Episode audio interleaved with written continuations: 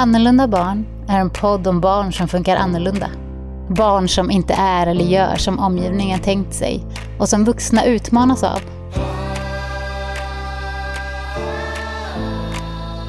Den här podden är för dig som träffar de här barnen. Kanske är det dina egna, kanske är det andras. Oavsett så finns det sätt att tänka på och saker som kan vara bra att veta eller påminna sig om som gör både din egen och barnens tid här på jorden lite enklare att hantera.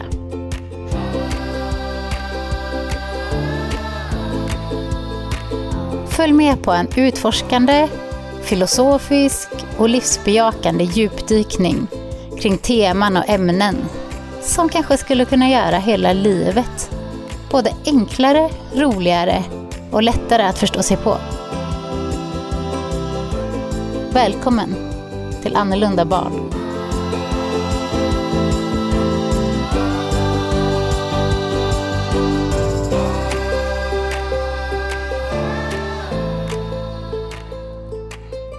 Idag eh, spelar jag in i växthuset.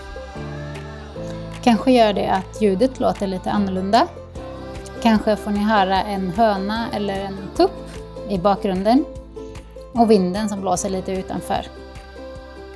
Det var min dotter som kom med förslaget när jag berättade om en lätt stress kopplat till alla saker jag vill göra. Och en viss känsla av begränsning i tiden. Jag vill sitta och skriva, jag vill vara ute och göra saker på gården och jag vill göra ingenting. Men om du gör så här mamma, skriv en lista och sen gör du en sak i taget och låtsas som om de andra inte finns.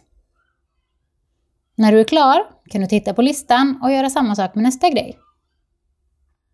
Ja, men, och så vill jag ju spela in podden som ska ut ikväll. Då kan du kanske spela in den utomhus. Du kan ligga i hängmattan kanske, eller vara i växthuset. Smart! Det är ju den här typen av tankar som kallas för game changer. Inte helt sällan kan man få dem av barn. Det är därför jag gillar att hänga med dem. De är så sjukt smarta. Så jag tackade min smarta livsguide som såklart kände sig nöjd av att kunna dela sin klokhet och hjälpa till. Hon fortsatte då på samma tema och dukade självmat av hela frukostbordet med ett leende på läpparna. Så sjukt gulligt. Så nu sitter jag här i växthuset och känner värmen som solen kommer med och tittar på fåglarna som eh, delar sin fågelmat med hönorna på marken. Det var ett nytt, nytt sätt att spela in på. Men slut om detta och så vidare till dagens tema. Det handlar troligtvis inte om dig. Det kan hända att, vi kommer, att det kommer kännas som om vi svävar både lite hit och dit idag. Men lyssna med öppna sinnen och bara se vad som händer. Jag tycker detta är väldigt spännande. Vi ska prata om ett perspektiv som har varit oerhört hjälpsamt för mig att ta till mig. Både i förhållande till mina egna barn, till andras barn, till människor jag har någon typ av relation med och till andra personer jag möter. Helt enkelt i förhållande till det mesta. Och det handlar om hur jag automatiskt tolkar andras beteende till att handla om mig. Och hur jobbigt det blir då. Som exempel. Min son blir sur för att det inte blir den mat han har tänkt sig till middag. Han vägrar äta och går istället och lägger sig i soffan. Automatiskt tar jag detta personligt. Jag har ju ansträngt mig och lagat mat.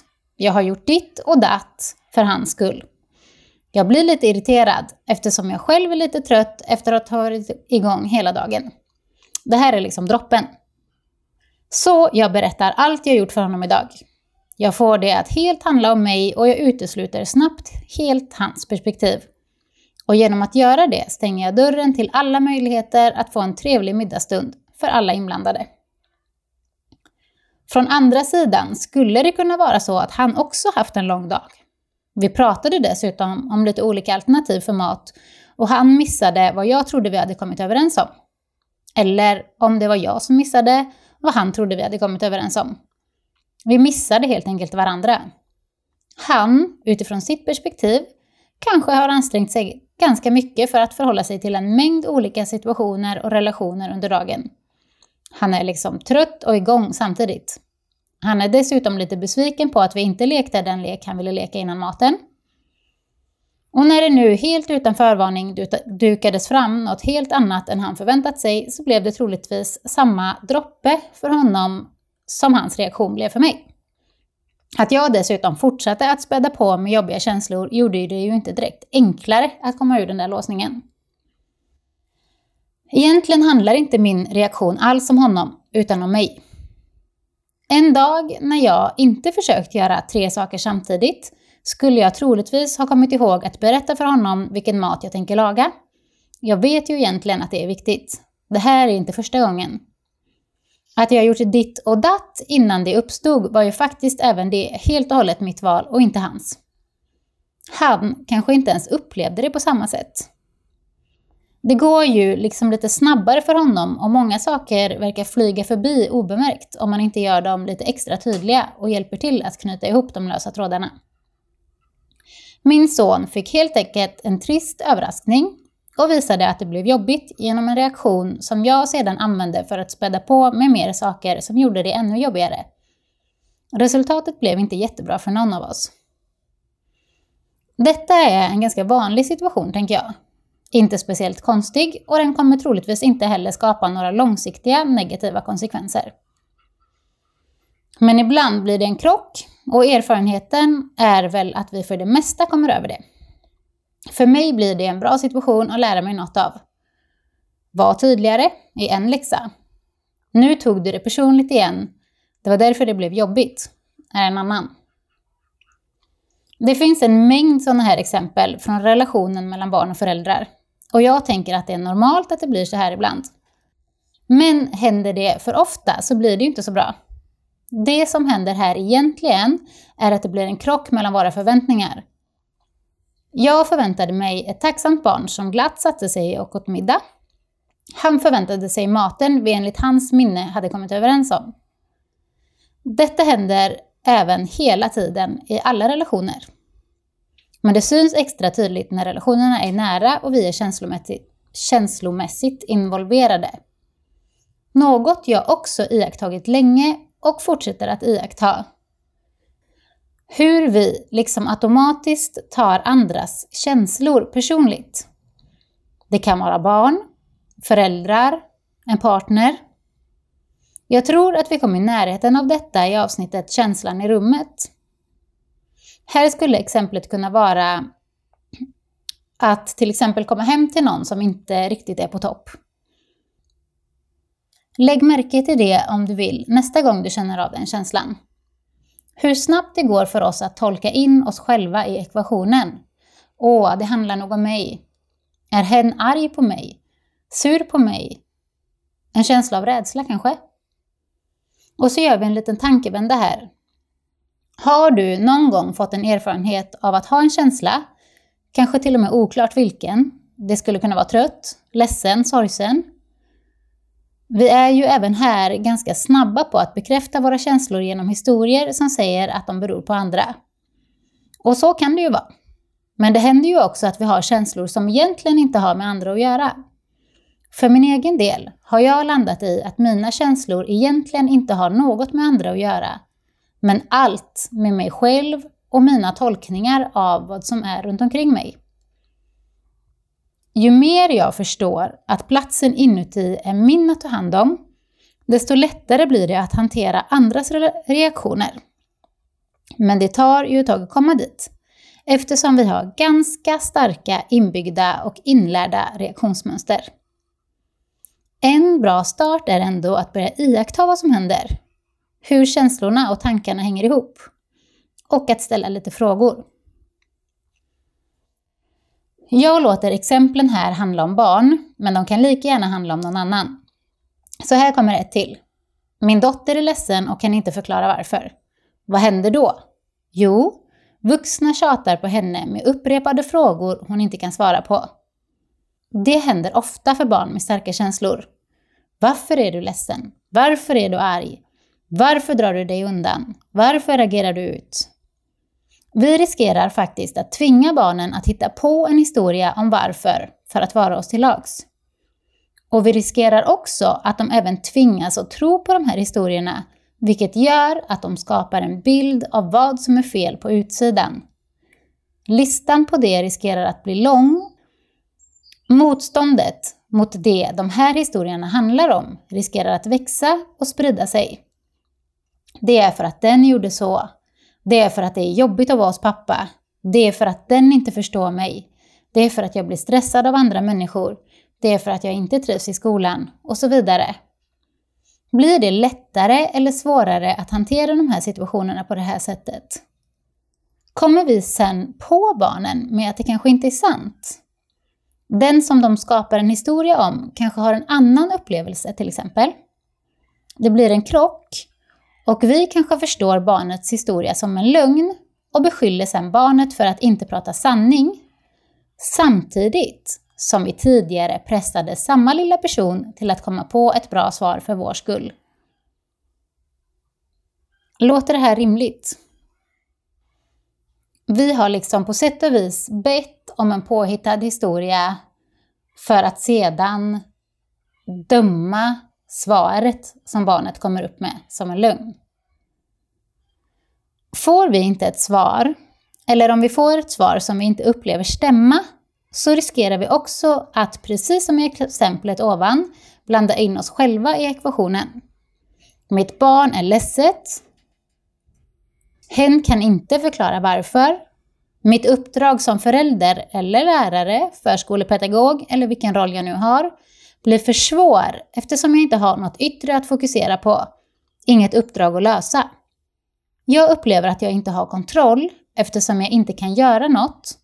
Jag tar det personligt, skapar en historia som bekräftar en redan befintlig känsla av att inte duga, skapar en historia av att inte vara tillräcklig, vilket skapar frustration.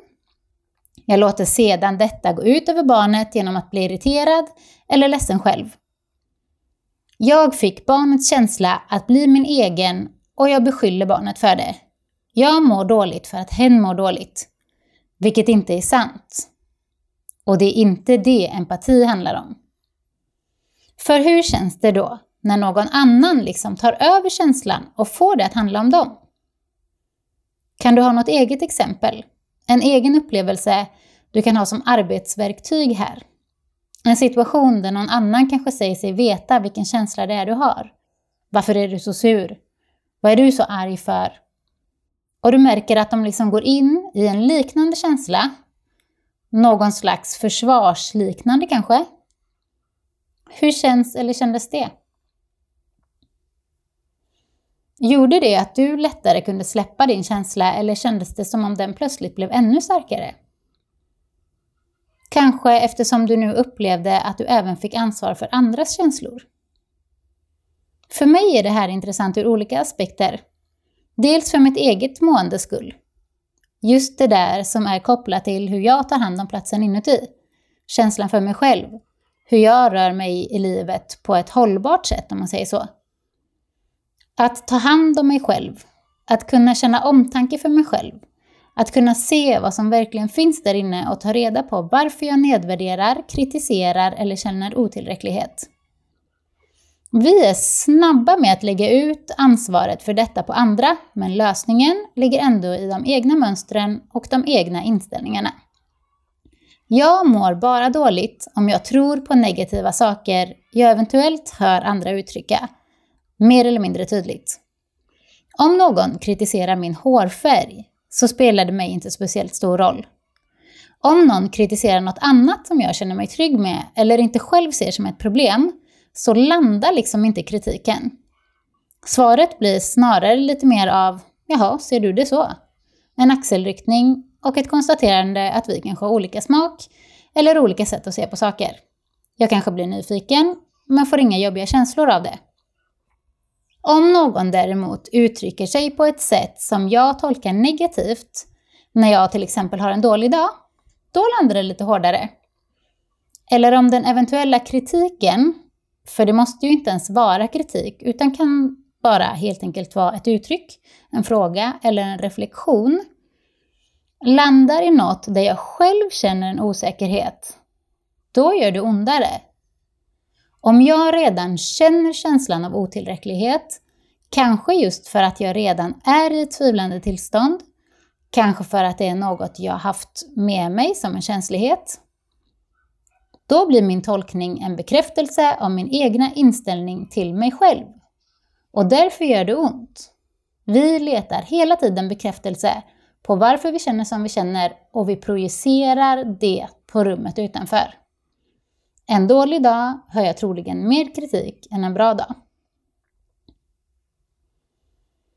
En annan aspekt är hur jag med den här vetskapen förhåller mig till andra. Har någon en dålig dag och jag tycker att det är jobbigt så är det troligtvis för att jag tar det personligt. Mår någon annan dåligt en längre tid och jag får det att handla om mig, kanske för att jag tror att jag borde kunna lösa det, eller för att jag just kapar deras känslotillstånd och gör det till mitt eget. Jag skapar historier som får det att handla om mig. Då blir det jobbigt. Troligtvis för att det också är i vägen för hur jag hade önskat att nuet såg ut egentligen. Att ha ett motstånd till nuet skapar alltid en känsla av problem. Men nuet är liksom inte upp till mig att ändra på. Och när jag försöker göra saker som inte är upp till mig, när jag tror på saker som inte stämmer, exempelvis att andras känslor har med mig att göra, eller att jag borde kunna ändra på nuet, så gör det ont. Det är ett tecken på att jag har något jag behöver titta närmare på. Jobbiga känslor är en inbjudan till nyfiket utforskande och kan vi ta den här vägen istället för att fastna i projektion så blir lösningen ofta mer konstruktiv. Jag landar alltid i min egna känsla för mig själv, självkänslan. Och den kanske, med handen på hjärtat, inte är helt stabil. Den tvivlar ibland. Och det är faktiskt okej okay och en helt normal biverkning av upplevelsen att vara människa. Frågan är om det är möjligt att acceptera detta. Kan jag acceptera att det i grund och botten handlar om mina egna tvivel? Eller blir det för nära? För personligt? För jobbigt? Projicerar jag det till och med på andra som ett sätt att slippa se mig själv? Acceptans är alltid öppningen till ett friare andetag. Jag vet att det kan låta enkelt och att det inte är enkelt. Framförallt så vet jag att det inte känns eller verkar enkelt. Vi verkar ha ett inbyggt motstånd till acceptans. Som jag ser är väldigt nära knutet till våra tankar och våra föreställningar om hur det måste vara nu för att gynna vår bild av en perfekt framtid. Men det är där vi oftast landar när vi liksom ger upp. När vi har försökt kämpa emot, men det till slut blivit för svårt. Inte helt sällan kräver det ett tillstånd av utbrändhet för att vi ska ge upp.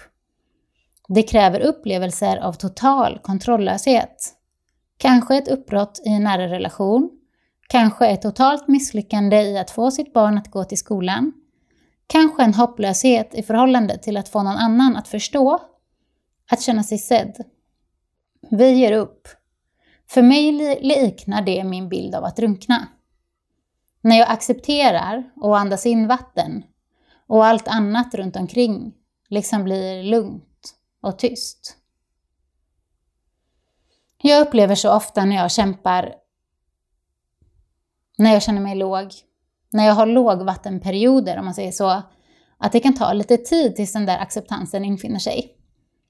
Först är det jobbigt för jag var ju glad igår, eller jag är ju en energifylld person, eller jag borde inte känna så här. Känslan passar liksom inte den image jag har skapat av mig själv. Den stör min bild av hur jag vill bli sedd. Sen blir det jobbigt för att känslan kanske helt tar över. Jag tror på alla de där kritiska tankarna. Jag kanske till och med blir våldsam mot mig själv fysiskt eller psykiskt. Efter det landar jag för det mesta i uppgivenhet. Allt jag skapat på utsidan blir en bekräftelse av min känsla av att inte duga. Jag ger upp. Jag hamnar i ett tillstånd av jag bryr mig inte längre. Och här blir det ofta intressant för mig. För när jag slutar bry mig kan jag också bli mer ärlig. Jag är inte längre rädd för att bli av med något eftersom det känns som om det redan har hänt. Jag har redan misslyckats med att hålla upp en bild av mig själv jag vill att andra ska se, så jag slutar. Jag bryr mig inte om jag blir avvisad eller inte eftersom jag redan avvisat mig själv ner till botten. Jag bryr mig inte om jag blir missförstånd eftersom jag redan missförstått mig själv till den grad där jag gett upp. Här skapas en kontakt med något som är mer sant. Här kanske jag gör det jag gör utan att bry mig om hur det blir för andra. Jag kanske går ut och tar den där promenaden. Jag kanske skriver det där meddelandet. Jag kanske säger som det är. För det spelar liksom ingen roll längre. När jag helt ger upp på det här sättet väcks nu för tiden en kontakt med en inre kärna som berättar för mig att jag gör allt jag kan hela tiden för att duga. Att jag gör allt jag kan hela tiden för att visa att jag bryr mig. Att jag gör allt jag kan för att skapa en mer kärleksfull värld eller för att få andra att må bra. Det blir en kontakt med den inre kärleken som kämpar så hårt för att bli bekräftad där ute. Som på något sätt tagit på sig ett omöjligt uppdrag. Som nu gett upp och bara ligger där helt stilla och andas. Som lägger märke till att den finns oavsett hur den uppfattas eller behandlas. Den får möjlighet att märka att bekräftelse inte behövs för att den ska finnas. Och det gör att den växer. Det gör att den tar lite mer plats genom de där ärliga uttrycken. För ärligheten har inte med något där ute att göra egentligen, men allt med att skapa lite mer plats där inne. Vi är egentligen inte ärliga mot andra, vi är ärliga mot oss själva. Vi pratar egentligen inte ens med andra, men vi har ett konstant pågående samtal med oss själva som talar om för oss hur vi upplever vår omvärld. Och gör de orden ont så är det för att vi skapat en bild av något som är obehagligt, vilket är det vi konstant beskriver för oss själva. Det är här utsidan och insidan byter plats, eller smälter ihop och blir samma. Kan vi verkligen se detta så skapar det stora möjligheter att skapa något nytt. Och helt ärligt så är min erfarenhet att det är det som gör all skillnad. Nu kanske vi har svävat iväg lite, men det kanske behövdes för att få med vikten av djupet. Och för hur förvirrande det blir när vi hela tiden tar saker personligt. Jag tänker inte att det är fel eller dåligt. Jag tänker tvärtom att det är fullt förståeligt och det verkar som om våra hjärnor är programmerade att funka så. Det är en del av vår överlevnadsinstinkt och vårt sätt att värdera eventuella hot mot vår överlevnad. Men det fina med att vara människa är enligt mig att vi faktiskt också har en möjlighet att iaktta vad som händer. Vi kan iaktta och forska på våra egna hjärnor. Vi kan se våra tankar och reflektera om dem. Vi kan lägga märke till känslor och liksom samtala med dem. För mig visar det att det finns något bortom alla tankar och reaktioner. Något som hela tiden iakttar. Och jag tror att det är där vår räddning finns. För det vi oftast kämpar för, och försök se det här, är det samhälle vi skapat för oss själva är snarare att upprätthålla en bild av oss själva, en identitet vi skapat och föreställningen om hur det behöver se ut för att vi ska ha möjlighet att skydda den, än reella hot mot vår fysiska överlevnad. Vi kämpar alltså mer för en påhittad bild än för någonting som är farligt i verkligheten. När fysiska hot uppstår så tenderar vi att hantera dem. Vi slutar tänka och agerar på instinkt. Men resten av tiden kämpar vi med att få andra att se den bild vi tror är så himla viktig för att bli accepterad. Och alla går omkring och gör samma sak. Ibland ser jag människor som mobila projektorer som går omkring och försöker projicera ut bilder som de vill att andra ska se för att de ska få bekräftelse av den bild de skapat på insidan. Är ni med? Grejen är ju bara den att ingen annan kan se den, eftersom de andra är upptagna med att göra samma sak. Och eftersom en projektor liksom projicerar ut bilder genom sitt eget öga, kanske blir det här en lite svår metafor att förstå, så kommer ju den projicerade bilden, som bara kan befinna sig där ute om den redan finns där inne, liksom ligga som ett filter över allt annat vi ser. Är ni med på det? Att vi ser alla andras bilder genom vår egen. Det här gör ju att vi hela tiden i stort sett bara ser oss själva, med lite olika variation. Och att andra bara kommer se sin egen projektion var de än tittar. Det får vi kanske gå in mer på en annan gång. Och ni får gärna kommunicera med mig om hur ni uppfattar det här.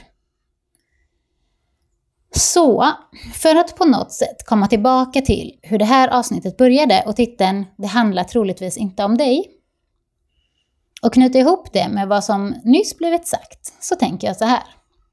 På ett sätt så handlar det bara om dig eftersom dina reaktioner, känslor och tolkningar är helt och hållet dina och inte egentligen relaterade till någon annan. Det försökte jag beskriva genom att förklara på hur jag reagerar på andras eventuella kritik. Jag får inte negativa känslor av något jag inte redan tror på. Kunde ni se det? Eftersom samma sak gäller för alla andra så gör det ju i så fall att andras känslotillstånd inte egentligen har något alls med mig att göra. Men ja, vi verkar kunna smitta varandra med känslor Kanske är känslor det mest smittsamma som finns till och med. Och kanske är det därför vi ska vara lite noga med att ta hand om den där insidan.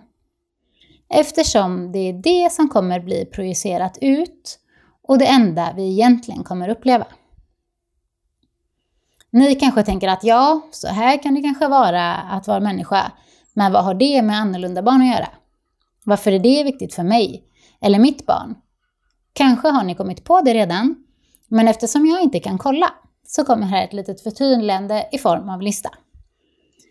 Det är viktigt eftersom om vi absolut måste ha en förklaring av ett barn till varför det känner som det känner för att själva må bättre, så finns det en risk att vi faktiskt hamnar längre ifrån sanningen än om vi bara nyfiket kartlägger vad som händer. Ett barn kanske har svårt att uppge “jag blev stressad av lysrören i klassrummet” Jag blev arg för att jag inte förstod de sociala koderna. Jag blev ledsen för att jag tolkade det du sa som att jag inte duger. Istället kanske man hittar på något för att det är det som begärs. Det är också viktigt eftersom känslor smittar. Om jag skapar personliga historier om min dotters känslor som får mig att må dåligt kommer jag bidra till situationen med samma typ av känsla. Det förstärker det jobbiga och det gör det ännu svårare att komma vidare. Annorlunda barn är ofta känsliga barn. En tredje anledning är att när vi tillåter oss att bli smittade av barns känslor riskerar vi att skapa ett dåligt samvete för att de tror att de genom sitt sätt att vara kan få andra att må dåligt. Och det ser ju verkligen så ut, så det är inte så konstigt. Det gör att barn riskerar att hålla sina känslor inom sig, att döma sina känslor som dåliga och att fastna i spiraler av självdömande som Min känsla gör att mamma mår dåligt. Jag är dålig eller dum. Känslan blir starkare. Jag får inte känna så här eftersom det gör mamma ledsen. Jag är värdelös som inte kan ändra på det. Känslan blir starkare. Ja, ni förstår en spiral igen. En fjärde anledning är ditt eget tillstånd av välmående och din möjlighet att hantera stress. Om du förstår att det inte är personligt och att du inte behöver dras med, så kan du hantera en situation där någon annan mår dåligt mer klarsynt och konstruktivt. På sätt och vis även mer kärleksfullt eftersom du kan tillåta den andra att vara som den är just nu utan att behöva ta över. Det kräver inte lika mycket energi som att vara i en ständig berg och dalbana påverkad av det vi tror är andra. Och ja, det kan vara andra. Vi blir ju smittade. Hjärnan tolkar ansiktsuttryck och skapar automatiska reaktioner. Men du måste inte gå in i det. Du kan titta på, vara nyfiken, se att dina känslor är dina och lämna tillbaka friheten till andra att få vara som de är.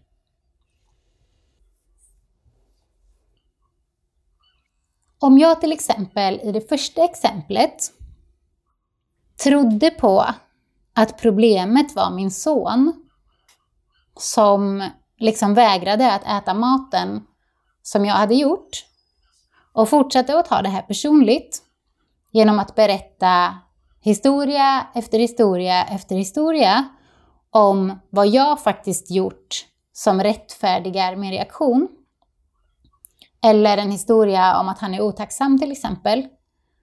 Då tänker jag att den lösningen hade skapat en större distans mellan mig och min son. Och troligtvis hade hela kvällen blivit påverkad.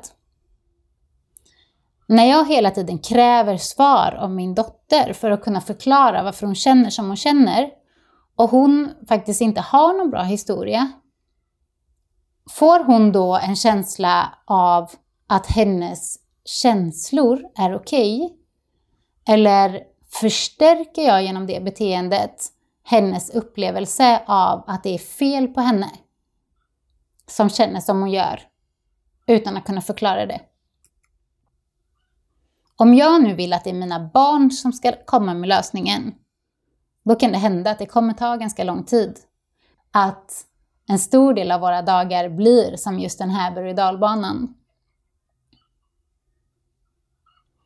Att vilja ändra på någon annan för att det känns bättre för en själv är ju faktiskt att skapa förväntningar som blir som burar för andra människor. Lite som att säga, du får inte må så, för det blir för jobbigt för mig. Och att hela tiden tro att man är helt utelämnad till, ett, till att oreflekterat påverkas av andras känslor utan minsta möjlighet att göra något åt det, så skapar det en okontrollerad berg och dalbana som även det innebär att helt ge bort nyckeln till sin egen frihet. Det är såklart helt okej okay att vara på den där berg och dalbanan.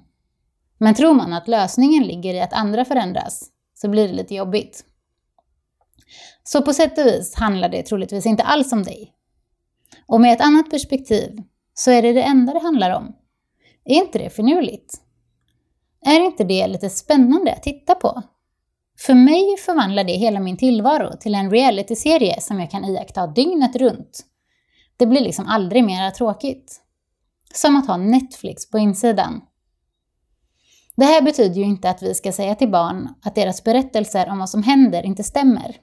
Jag tycker att vi ska uppmuntra barn att berätta vad de upplever är svårt. Vad som känns och varför de tror att det känns så. Att inte ta det personligt är en inifrån och ut-grej. Inte något vi kan säga åt andra att göra. Då blir det ju ändå en personlig sak för oss. Men kan vi ha den här distansen i oss själva så kommer det skapa större möjlighet för barn att uttrycka sig. Och kanske också kunna träna på att säga saker som handlar om just vår relation. Och det är ju jättefint. Samtalet ”Så här blir det för mig” Och om det är okej, okay, om det känns som att någon verkligen lyssnar, så skulle det också kunna finnas en öppenhet till samtalet Hur blev det för dig? För så som vi på insidan behandlar oss själva blir också hur vi i förlängningen på utsidan behandlar andra. Det som finns på insidan är det som kommer komma ut igen. Jag hoppas verkligen att detta gick, gick att förstå. Om inte, hör av er så får jag förtydliga och förklara. Tack så fantastiskt mycket för att ni hänger med mig. Det är så sjukt roligt och skönt att få prata av sig så här då och då. Och det ser ut som att det närmar sig avsnitt med några helt ljuvliga gäster. Men fram till att det händer så får ni helt enkelt hålla till godo med mig. Eller med er egna projektion av mig kanske är lite mer sant att säga. Så hej då för nu, på återhörande. Ta hand om er, kanske med en liten dans eller en promenad i solen. Och kom ihåg att det är din insida som är viktigast och att det inte finns något du kan se på utsidan som gör dig mindre värdefull djupt där inne.